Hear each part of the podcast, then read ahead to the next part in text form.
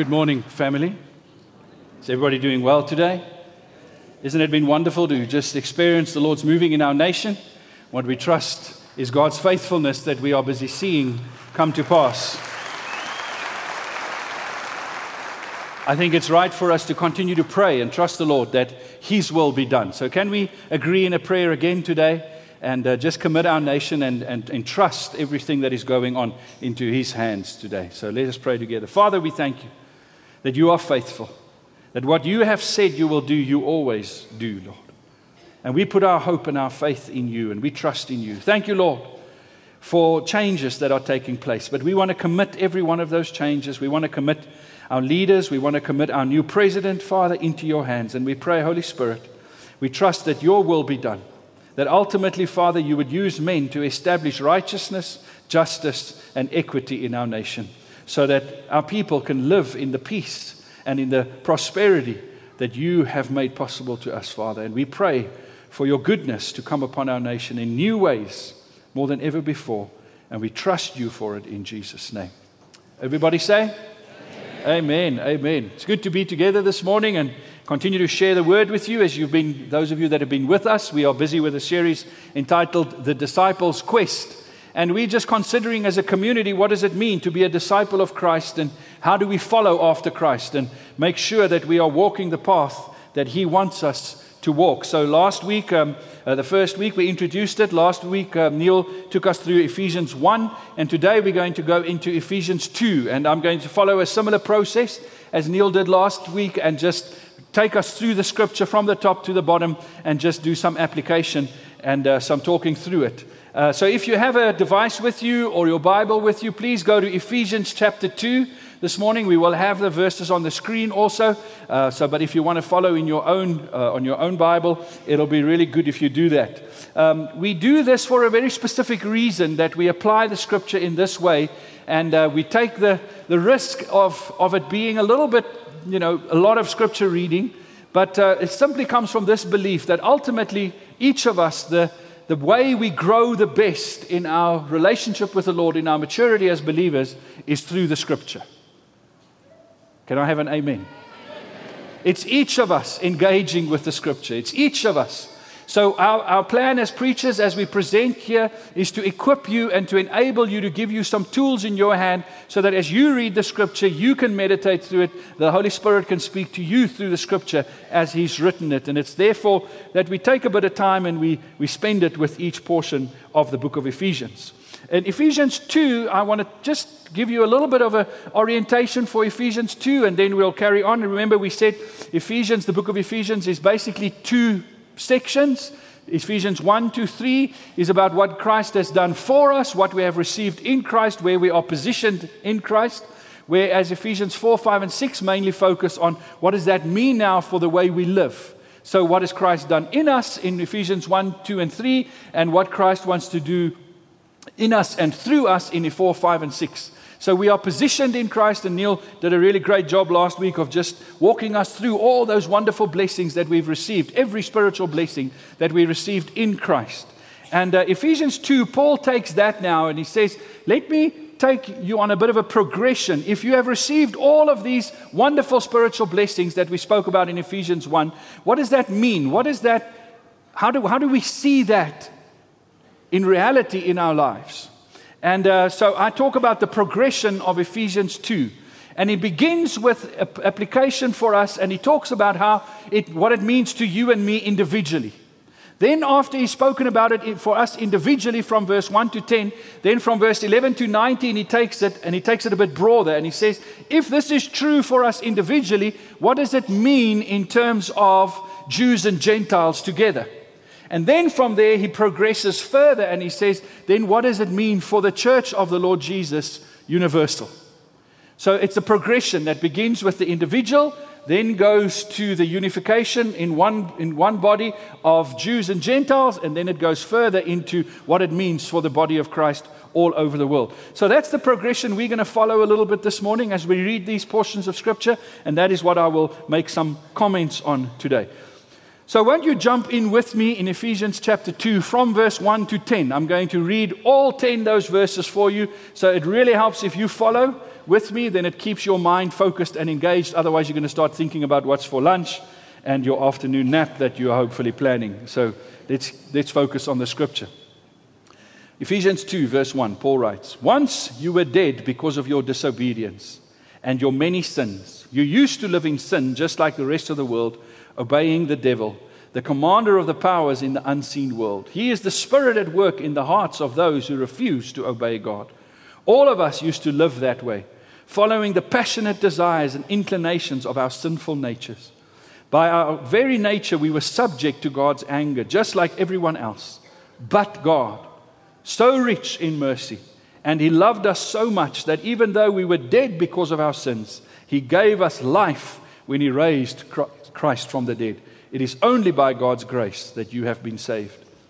For He raised us from the dead along with Christ and seated us with Him in the heavenly realms because we are united with Christ Jesus. So God can point to us in all future ages as examples of the incredible wealth of His grace and kindness towards us, as shown in all He has done for us who are united with Christ Jesus.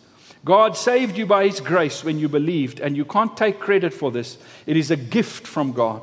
Salvation is not a reward for the good things we have done, so no, none of us can boast about it, for we are God's masterpiece. He has created us anew in Christ Jesus so we can do the good things He planned for us long ago.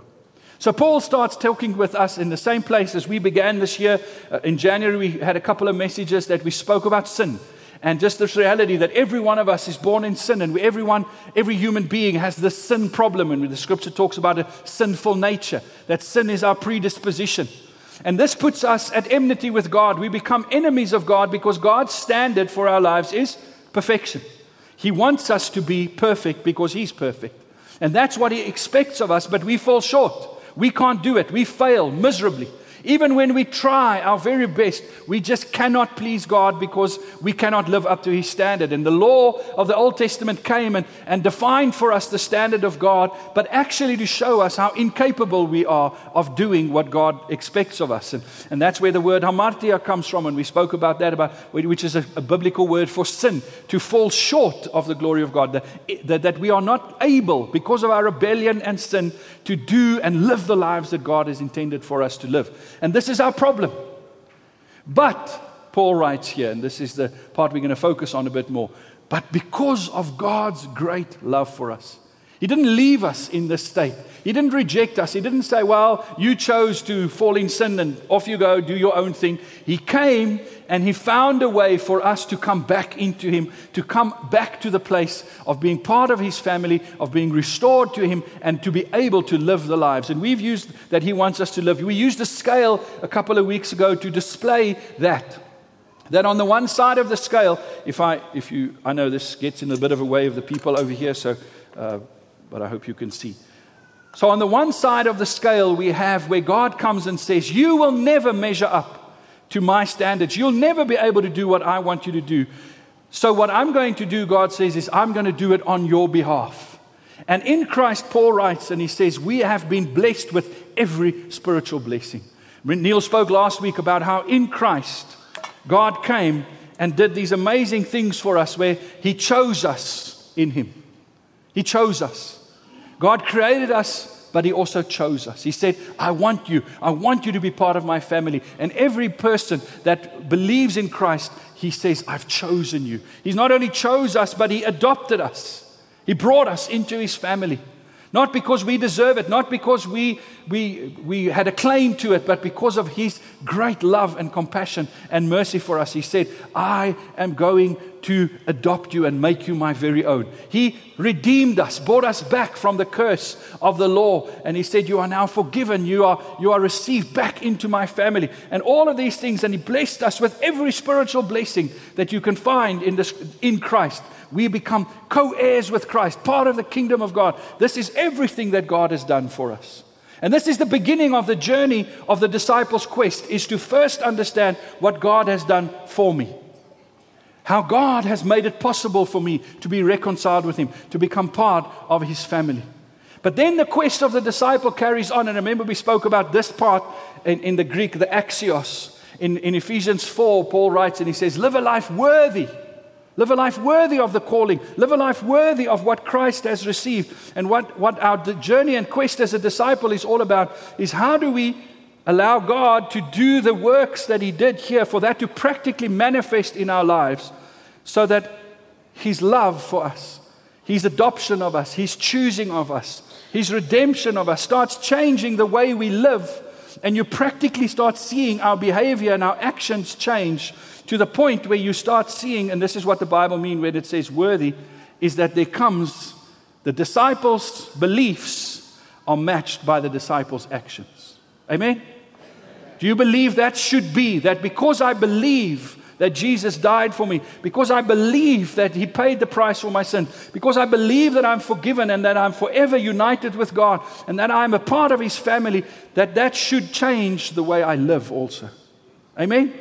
So that's the disciples' quest. How this that God did for me on this side is matched by this that practically now becomes my life. And this is the journey that each of us are on. So the little saying we have is this the disciples' beliefs must be matched by the disciples' actions. And I think this is what Paul refers to in the last verse of Ephesians 2. He says this He says, For we are God's masterpiece. Don't you want to look to the person next to you and say, You look like a masterpiece to me.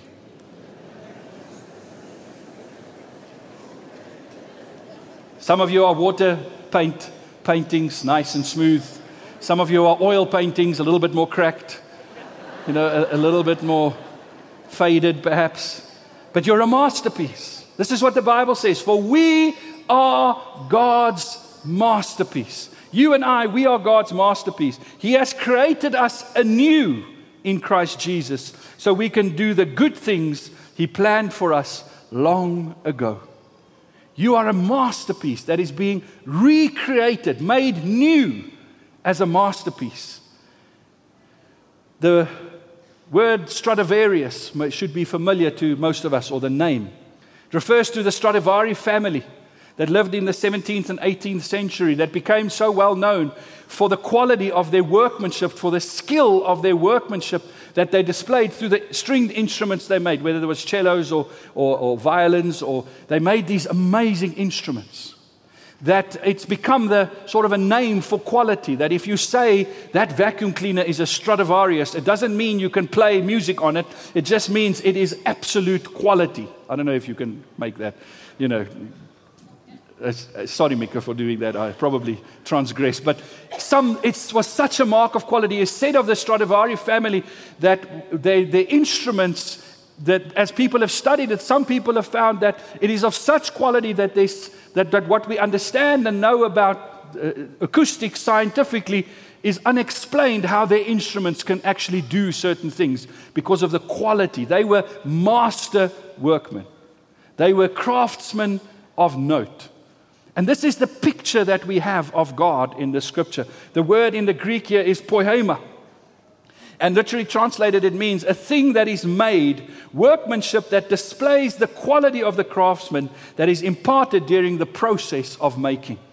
So, through the quality of something that is made, you actually see the qualities of the person who made it. You and I are God's crafts, that a master craftsman has made and is making to display who He is. Last year in July, in the holiday time, in the school holiday time, my one son and I, we decided we're going to build something. So we made what is called a chuck box. If any of you have been in the scouts, you may know what a chuck box is. A chuck box is, is a box that you build for when you go camping to put in all your cutlery and your pots and your pans and some of your stuff that you want. It's like a kitchen box that you make. So we decided we're going to make a chuck box. So I took a picture of one and I drew a plan out of it. I, I, made this nice plan. I remembered my woodwork days from school and I drew up this plan and all the measurements and everything. And then went to a store and bought some wood and had it cut according to the panels that I wanted and everything. And then I said to Keenan, You, you and I, we're going to build this chuck box. Yes, we're going to do this. So we built the chuck box and it was very impressive when we were finished with it. We were very impressed with it, at least. And, uh, you know, when you look at it, you think, I, you know, because I know me and I know my limitations, and I know him and I know his limitations. So, this was a little bit of a father son exercise of trying to help him upskill some of his abilities because he's not the most practical of our children. But uh, as we did it, we stood back, we went, wow, what an amazing chuck box. At first glance, it looks so impressive. And even other people that see it, when they first see it, they go, wow, that's quite amazing. But when you look at it a second time, you start realizing that this was no master craftsman that built this. Some of the panels are quite skew, some of it doesn't quite measure up, and, and, and it's a little bit. And, and the biggest mistake of the box is when I made the measurements, we have a, a small microwave and a little stove, like a two plate stove kind of thing, that we take on holiday with us when we go camping. Because one shouldn't suffer when one goes camping, it should still be a fun experience. So I took these two things, put them next to each other, and measured so that when we put the chuck box in the back of the combi, that, that those two things fit on the chuck box, and then they've got their place to travel, and it's got a bit of a protection for them and everything. So I thought, brilliant. The mistake I made is I never measured the size of the combi's boot. so the first time we put it in, we couldn't close the boot um, because I, it, it, would have been really good if it fitted sideways for the best use of space. Now it fits in, but not sideways. I have to put it up against the back seat. And so it works, but it's just, if I was a better craftsman, I would have gotten that right. So you can see in the craft, the thing that I made, you can see my impatience, you can see my lack of knowledge, you can see my lack of experience, you can see all of that in this box that I built. Now, I'm still impressed by the fact that I built it. But okay, that's just me. So God builds, but God is a master craftsman. And you is the you are the pinnacle of the display of his craftsmanship. The scripture says when we look at creation, we see something of who God is. But his revelation comes through you and I. Christ as the high point of what it means in humanity in humanity, sorry, but even in you and I. Particularly in this, that God is restoring us back. Because God built you and me, He made you and me with His hands. He breathed life into us, and we were this part of His creation that He invested the most in. But then we fell in sin, as Paul describes, and we became broken and rebellious, and we, we lost the, the perfect image of God upon us. We lost His glory. But now in Christ, He is restoring us and He's making us new. So not only did He once make us, now He's remaking us back into the perfect image, restoring us. And there's a master craftsman that is at work with you right now, a person that is perfect in what He does. And His perfection is on display through your life and my life. Look to the person next to you and say, You are God's workmanship. You are God's workmanship. And it is because we believe that, because we believe that God is working in each of us, that we can make this statement that we use as a little subtitle to our series the disciples' beliefs must be matched by the disciples' actions. Because God not only positioned you in Christ with everything you need to be a disciple, to be a follower of Him, He's also working in you as a craftsman. And who particularly is the craftsman that is working in your life? The Holy Spirit. Jesus said, It's better for you that I go, but the Holy Spirit will come and He will guide you into all truth. So, right now, the, the craftsman that is working in us in the, of the Trinity is the Holy Spirit. The Holy Spirit is busy in each one of our lives, busy crafting that that which we have received in Christ also is matched by that which we do in Christ. And that's what we believe. The disciples' actions must match the disciples' beliefs. But I want to put a little disclaimer around that. That does not mean that if the disciples' actions does not mean the disciples' beliefs, that that which he believes is not true. Can I say that again? If something in your life, here on this side, some action, some of your practice as a Christian does not yet measure up to the perfect work God does in you, does that mean that this is not true, what God has done in you? No. And that's the trap the enemy wants us to come to. The enemy will do that with you and he will say, Ah, you say you believe in Christ. You say you're a Christian, but look at your life. It doesn't match with what you say you believe, it doesn't add up. That's exactly what he did with Jesus when he tempted him in the, in the desert. Remember when the enemy came in, in Matthew 4, you can go read it. He said to Jesus, If you are the Son of God, what did he want Jesus to doubt? He wanted Jesus to doubt this side of the scale. He wanted Jesus to doubt his position. He wanted Jesus to doubt his, his place in God. He said, If you are the Son of God, then you will say to these stones, Be turned. Then prove it with an action that you take.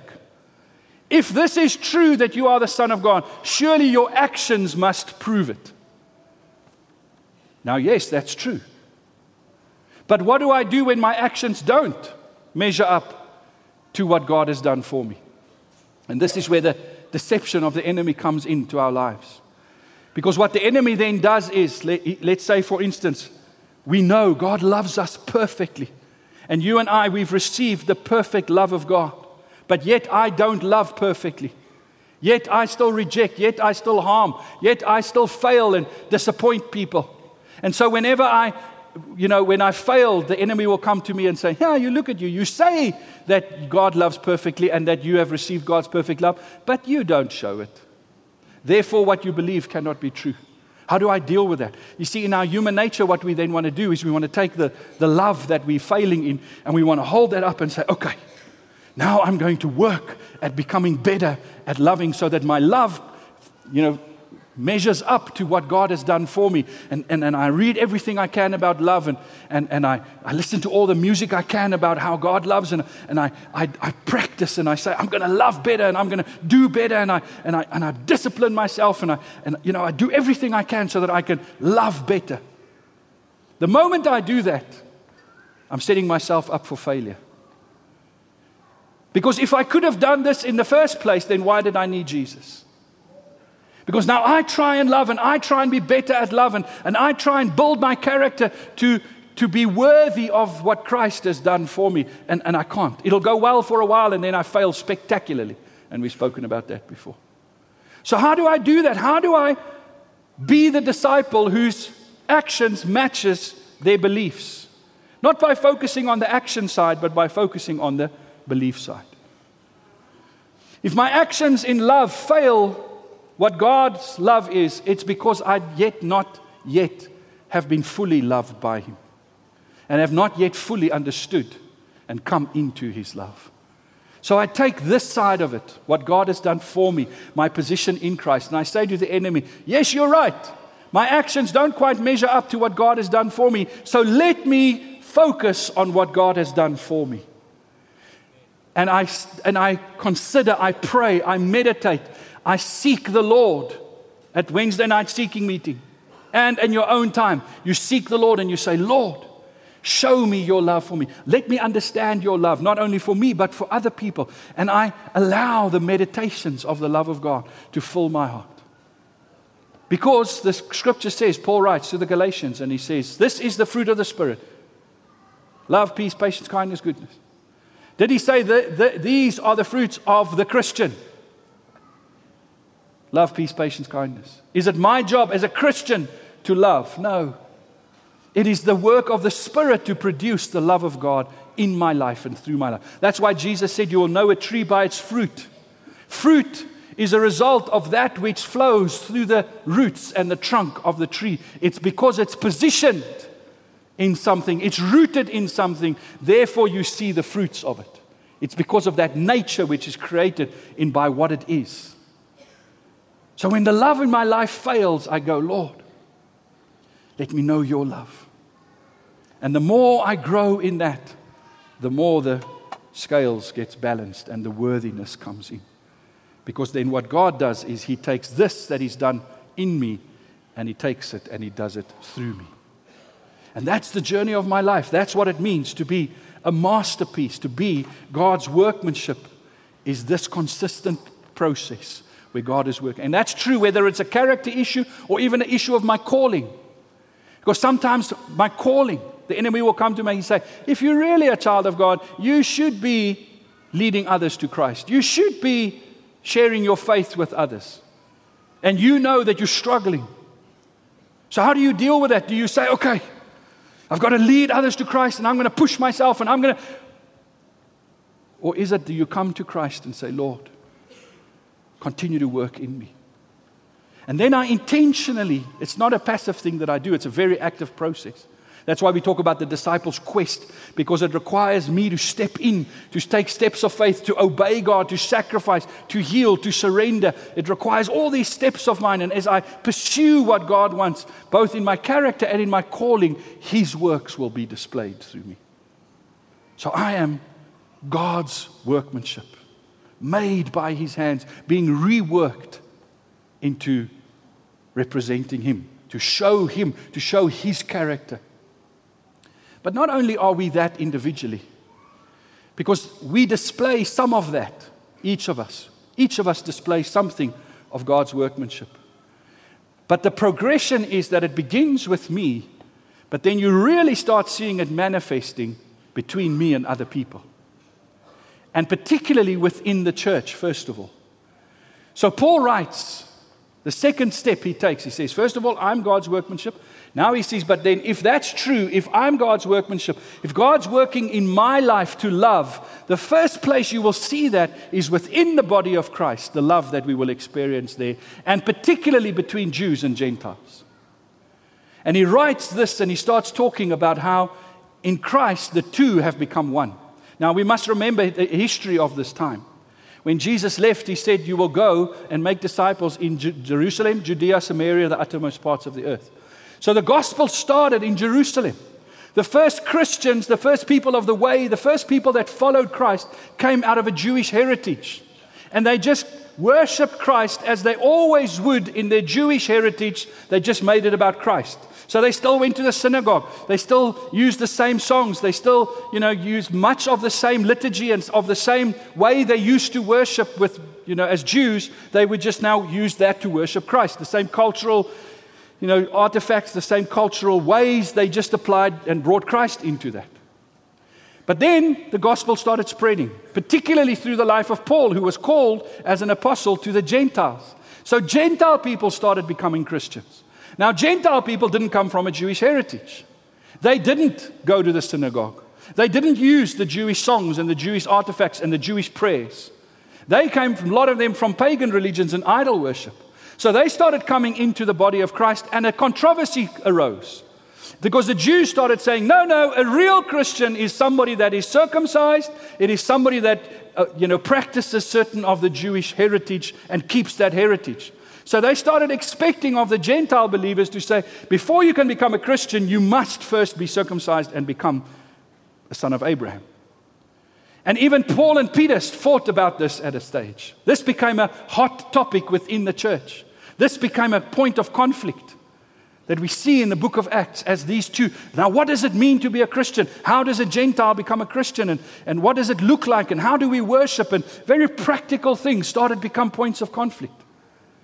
Now, Paul takes the next step. He says, If it is true that you are God's workmanship, it must be displayed in this relationship first between Jews and Gentiles.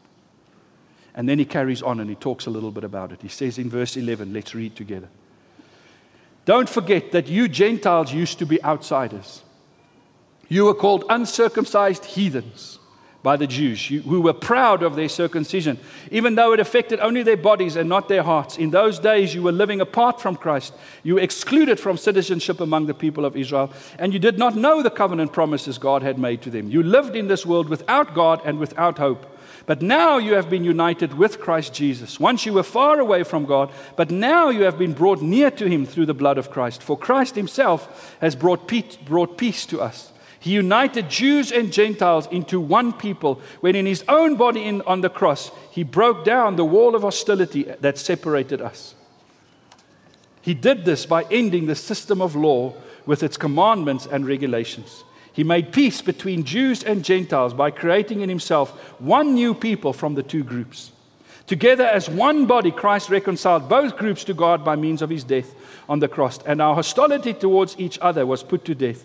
He brought this good news of peace to you Gentiles who were far away from him, and peace to the Jews who were near. Now all of us can come to the Father through the same Holy Spirit because of what Christ has done for us. So now you Gentiles are no longer strangers and foreigners. You are citizens along with all of God's holy people. You are members of God's family. Paul says to the Gentiles, he says, first, the Jews were insiders and the Gentiles were outsiders. The Jews were included and the Gentiles were excluded. The Jews had, no, had God and, and hope. The Gentiles had no God and no hope. Jews were near, Gentiles were far. He says that was what it was. But then Christ came. And Christ is the only way to God. There is one door to God. Jesus said, I am the way, the truth, and the life. I am the door. I am the gate. There's only one way that you can come to God. It doesn't matter what your heritage is, where you come from. There's one way in. You can come as a Jew or you can come as a Gentile. It makes no difference. There's one way into God, and that's in Christ and through Christ. So, however your path led you to the door doesn't really matter. But if you want to get close to God, you have to go through that door, and that door is Christ. So whether you're a Jew that were near, that were understood the revelation of God's law, you still have to go through Christ. Whether you were a Gentile, far away from God, didn't understand God's law, you still have to go through Christ. So Christ is the unifier. Christ is the one that we all go through. Sometimes people think that Christians are exclusive because they say that all roads, all roads don't lead to Rome. You can't come to God through any religion or any prophet or anything. You, or you have to come through Christ. Christ is the only way to God. And yes, it may sound exclusive, but can I tell you, it is that which gives us unity. That there's one door. You don't come to God through any door, you come to God through one door. And that means that all of us are treated the same the, the, the foot of the cross is a level playing field. All of us need Jesus. And it is in that that Christ is the great unifier. So Paul says, This is the wonder. That, that, it doesn't matter your heritage, it doesn't matter your previous disposition, it doesn't matter. Just come to Christ and give your heart to Christ, give your life to Christ. Then you find access to God. So, what he's in, in effect saying is if the Jews and the Gentiles that come to Christ cannot experience love for one another, then this, what we believe, we are not living it to be true. The first place that you see the truth and the reality and the impact of what God has done for us is in the fact that Jews and Gentiles can now become one in Christ, can come together and worship the same God. And that we have love and grace for one another. That the Jews don't look at the Gentiles anymore and go, You uncircumcised heathens, and reject them and be aloof towards them.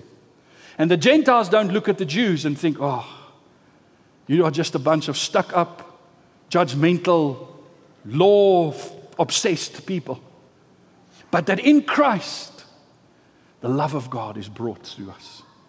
This love that we received, I have been loved, I've been chosen, I've been adopted. That spirit of adoption we extend to others also. That's the first place that you should see that this is real. Then he carries on in the last bit. And he takes this even a step further. So the progression goes I am God's workmanship. He works in me his perfect work. That is displayed through the two of us coming together, Jews and Gentiles. And now it's taken even further into the church universal. In Ephesians 2, verse 20 to 22, the last couple of verses. Together, together, Jews and Gentiles, all people, even those that weren't Jews, even those that, you know, whatever, anybody you can think of. We are his house, built on the foundation of the apostles and the prophets and the cornerstone is Christ Jesus Himself. We are carefully joined together in Him becoming a holy temple for the Lord. Through him, you Gentiles also are also being made part of his dwelling, this dwelling where God lives by his Spirit. He says, Not only am I God's workmanship, not only has God in Christ brought Jews and Gentiles together, but God is now busy building a new temple. Not a temple made by human hands, not a temple that is made of, of brick and mortar and wood, but a temple that exists of the people of God that have been brought together. A temple that gives glory to God and honors Him and displays His workmanship, that displays the perfection of His, of his ability through the fact that we are being brought together and built up and joined together in this temple. If you can picture that, this place of worship that is built for God with each of us. Each of us is part of that. It is our togetherness and Ephesians 3, verse 10, next week, uh, Apostle Otsolo will be speaking about Ephesians 3. In Ephesians 3, verse 10, he says, For this is the purpose of the church, to make known the manifold wisdom of God, Christ Jesus, to the principalities and powers in the air. Do you know that when the church of the Lord Jesus gathers, it proclaims to the heavenlies that despite all of our differences and our heritage and our past and where we come from, we have become united under one, and that is Christ. And this is the ultimate display in this earth of the reality of who Christ is, is that we come together to worship Him. Augustine said, Augustine said that for him it is the greatest miracle that every Sunday Christians come together to worship God, one God. And we must never underestimate the power of our unity in Christ. But it is only in Christ. So the Gentiles that were far is now part of the body of Christ. The Jews that were near can now be part of the body of Christ, but only in Christ if we allow Him to do what He wants to do in our lives, if we choose and surrender and submit to His working in our lives. We are the temple. We are the temple. And, and this is what we've got to put first. I love the fact that this morning we sang that song, Jesus be the center. Be the center, because that's what it's really about. It's that Jesus is at the center. It's not about me. It's not about my heritage. It's not about my preference. It's not about where I come from. We all come here together and we fall on our knees and we, we say, Lord, it's not about me, it's about you. Because the church is not about me. It's not my preference. It's not my church. It's His church.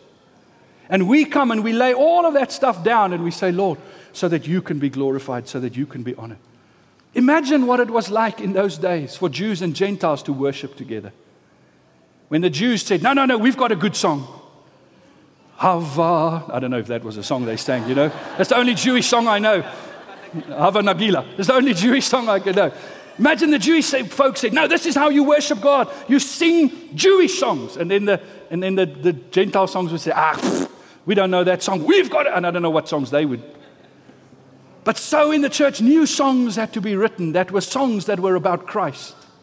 And, and slowly their heritage had to become less, and their focus on Christ had to be increased. I think of our own city. We live in an amazing city in terms of the unity of the body of Christ. There's an amazing unity move in our city happening. Other parts of the world actually talk about Pretoria as a, a place to watch in terms of the body of Christ and its unification. So much work has been done about different churches being, come to being able to come together and love God together. I, I lead a fraternal in the Centurion area. And so we do that. On regular occasions, we get pastors just to come and have breakfast together and church leaders, just to have breakfast together. We worship a bit, sing a couple of songs, worship, and then somebody shares the word with us. And it's awesome, it's so wonderful that we can do that. But every now and then, we have to remind them that it's really about unity. Because sometimes we'll sing a song in our gathering, and some of the guys that come from a more contemplative tradition will go, I don't like this raising of the hands and clapping nonsense. Why must we always sing songs that are so happy? Can't we just, you know, think, sing songs that think about Christ and about God? And And, and, then, and then we say, okay, sorry about that. So we sing a bit more of a contemplative style of singing. And then the charismatics, cruisermatics, charismaniacs, the other pastors go, no, why must we be so sour and dull? And, you know, why can't we sing happy songs and just rejoice? And, you know, and we have to go, okay, okay, this guys, remember it's about Christ and the unity of the body. So can we be mature and can we absorb each other's preferences? Can we, can we absorb each other's, you know, heritage? I mean, in this church, we have a heritage. I can remember Pastor Ed. How many of you remember Pastor Ed speaking about Vars Hood? How many had old Hatfielders can remember that? Pastor Ed spoke about why we don't wear hats to church. Because many of us came from a tradition where we wore hats to church and it became a negative thing for us. So here they said, we don't wear hats. So if you're wearing a hat this morning, bless you. It's fine. Great, because that means you didn't come from that you don't, it doesn't. But for some, there's a sensitivity. A lot of us, we never were allowed to wear ties for a period of time because it was like, woo. We all have our preferences and our heritage and our story, but it's not about that. When we come together in a space like this, this becomes a display of our absolute commitment and belief that Christ is the center. Christ is the center. So sometimes, you know, whether it's the sermon gets preached, and that's part of the worship, the, the, the, greeting outside, the fellowship, the technical guys, everything's part of the worship. Worship isn't just singing, it's everything. But sometimes you come and you say, hmm, I don't quite like it that way. I don't like the word to be shared that way. I would prefer it if it was done another way. Bless you. Talk to me. Tell me. I'd, I'd, it'd really be easier for me to receive the word if you do it this way. I have no problem with that. But ultimately, at the end of the day, we can't dance to everybody's preference. We've got to be led by the Spirit. Now, what does it mean to be led by the Spirit? Led by the way I think the Spirit moves, or led by the way you think the Spirit moves? Can you understand? This becomes a bit tricky. Now, all of that we can deal with. We can all deal with everybody's preferences and find the ways to to be a blessing to everybody and hopefully, you know, touch everybody, make it as comfortable we can for everybody so that nothing obstructs you from entering into the presence of the Lord and experiencing God. We can do all of that if we agree on this one thing. It's not about me, it's about Him. Then it's possible. Then it's very possible. But the moment I make it about me, and we must watch this, it creeps in very subtly in our lives. It's about me. It's about my experience. It's about how I feel. The moment we become too much focused on that, we will break up the unity of the faith again. But the moment we all rally around and we say, I'm prepared to let go of certain of my convictions and preferences that from my heritage and from my background, so that I can have the joy of worshiping with fellow believers and we can connect and find each other. And that's always a dynamic, moving process. Sometimes you do it this way, sometimes you go a little bit this way. I think the word Herman uses is the word tilt. Sometimes we tilt things a little this way because we, we want to collect and include some of these people. Then we tilt it a little bit this way because we want to, we feel that some of these aren't feeling like they're connected. So, and we do this all the time. It's a very moving thing. But the heart of it is, Lord, we want to be led by your Spirit so that Christ is at the center. If we do that together, Man, for this is the purpose of the church to make known the manifold wisdom of God, Christ Jesus, to principalities and powers in the air. Then we stand and we proclaim who God is. So if you come here on a Sunday and something I say, you don't quite like it, talk to me. Tell me. I didn't quite enjoy that. I think you should have done it differently. I'll, I'll repent, say, I'm so sorry.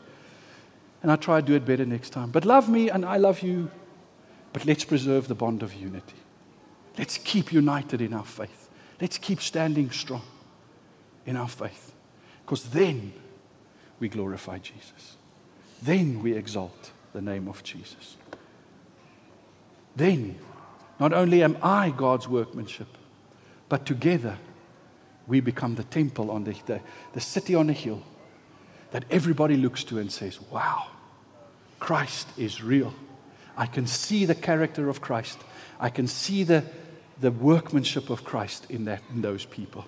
Jesus said, They will know you, that you are my disciples, that you are my followers, by your love for one another. Not by the songs you sing, not by the buildings that you have, not by the way your liturgy is practiced, but by your love for one another. May we in this church love each other. May we love the rest of the body of Christ and respect and honor and celebrate them. Celebrate their traditions. Celebrate the way they express their love for Christ when it's different than ours. May we celebrate that so that the world will know Jesus really loves me and it has made all the difference in my life. I am very easy. It's very, let me put it this way it's very easy for me to be united to other people, whether it's culture that separates me, religious traditions, whether it's whatever that separates me from them. Doesn't really matter because Christ is the center of it all. Worship guys, will you join? I think we need to end with a good song, Chris. I need to, we need to end at a place of unity. Is that okay? Won't you stand with me and we're going to sing a song?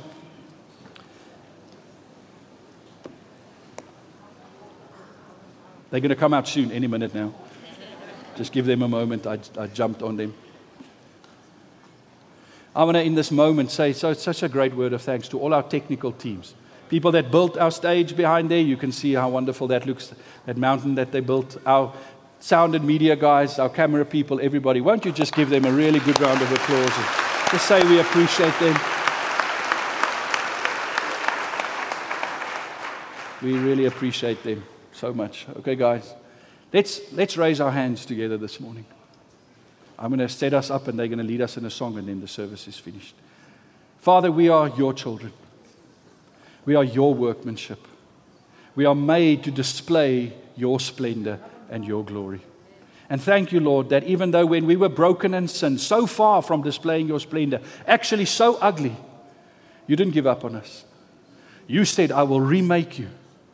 And Jesus became the ugliness and became the epitome and showed our ugliness so that we can be made beautiful again. Thank you, Jesus, for your work of beauty in my life, for your work of beauty in our lives together. That as we come together, as we bow before you, something beautiful happens.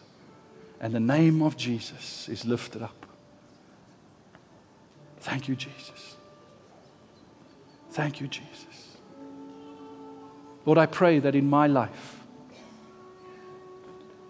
my actions will match my beliefs. That my belief of the unity and the, of the love of Christ will be matched by the way I treat fellow believers, treat the body of Christ. Come, Holy Spirit. Just be with us this morning. I pray that as we sing this song, as we end now, that you will come, Holy Spirit, and just unite us together as only you can. We cannot unite ourselves, but you can. Come, Holy Spirit, do a work of unity among us.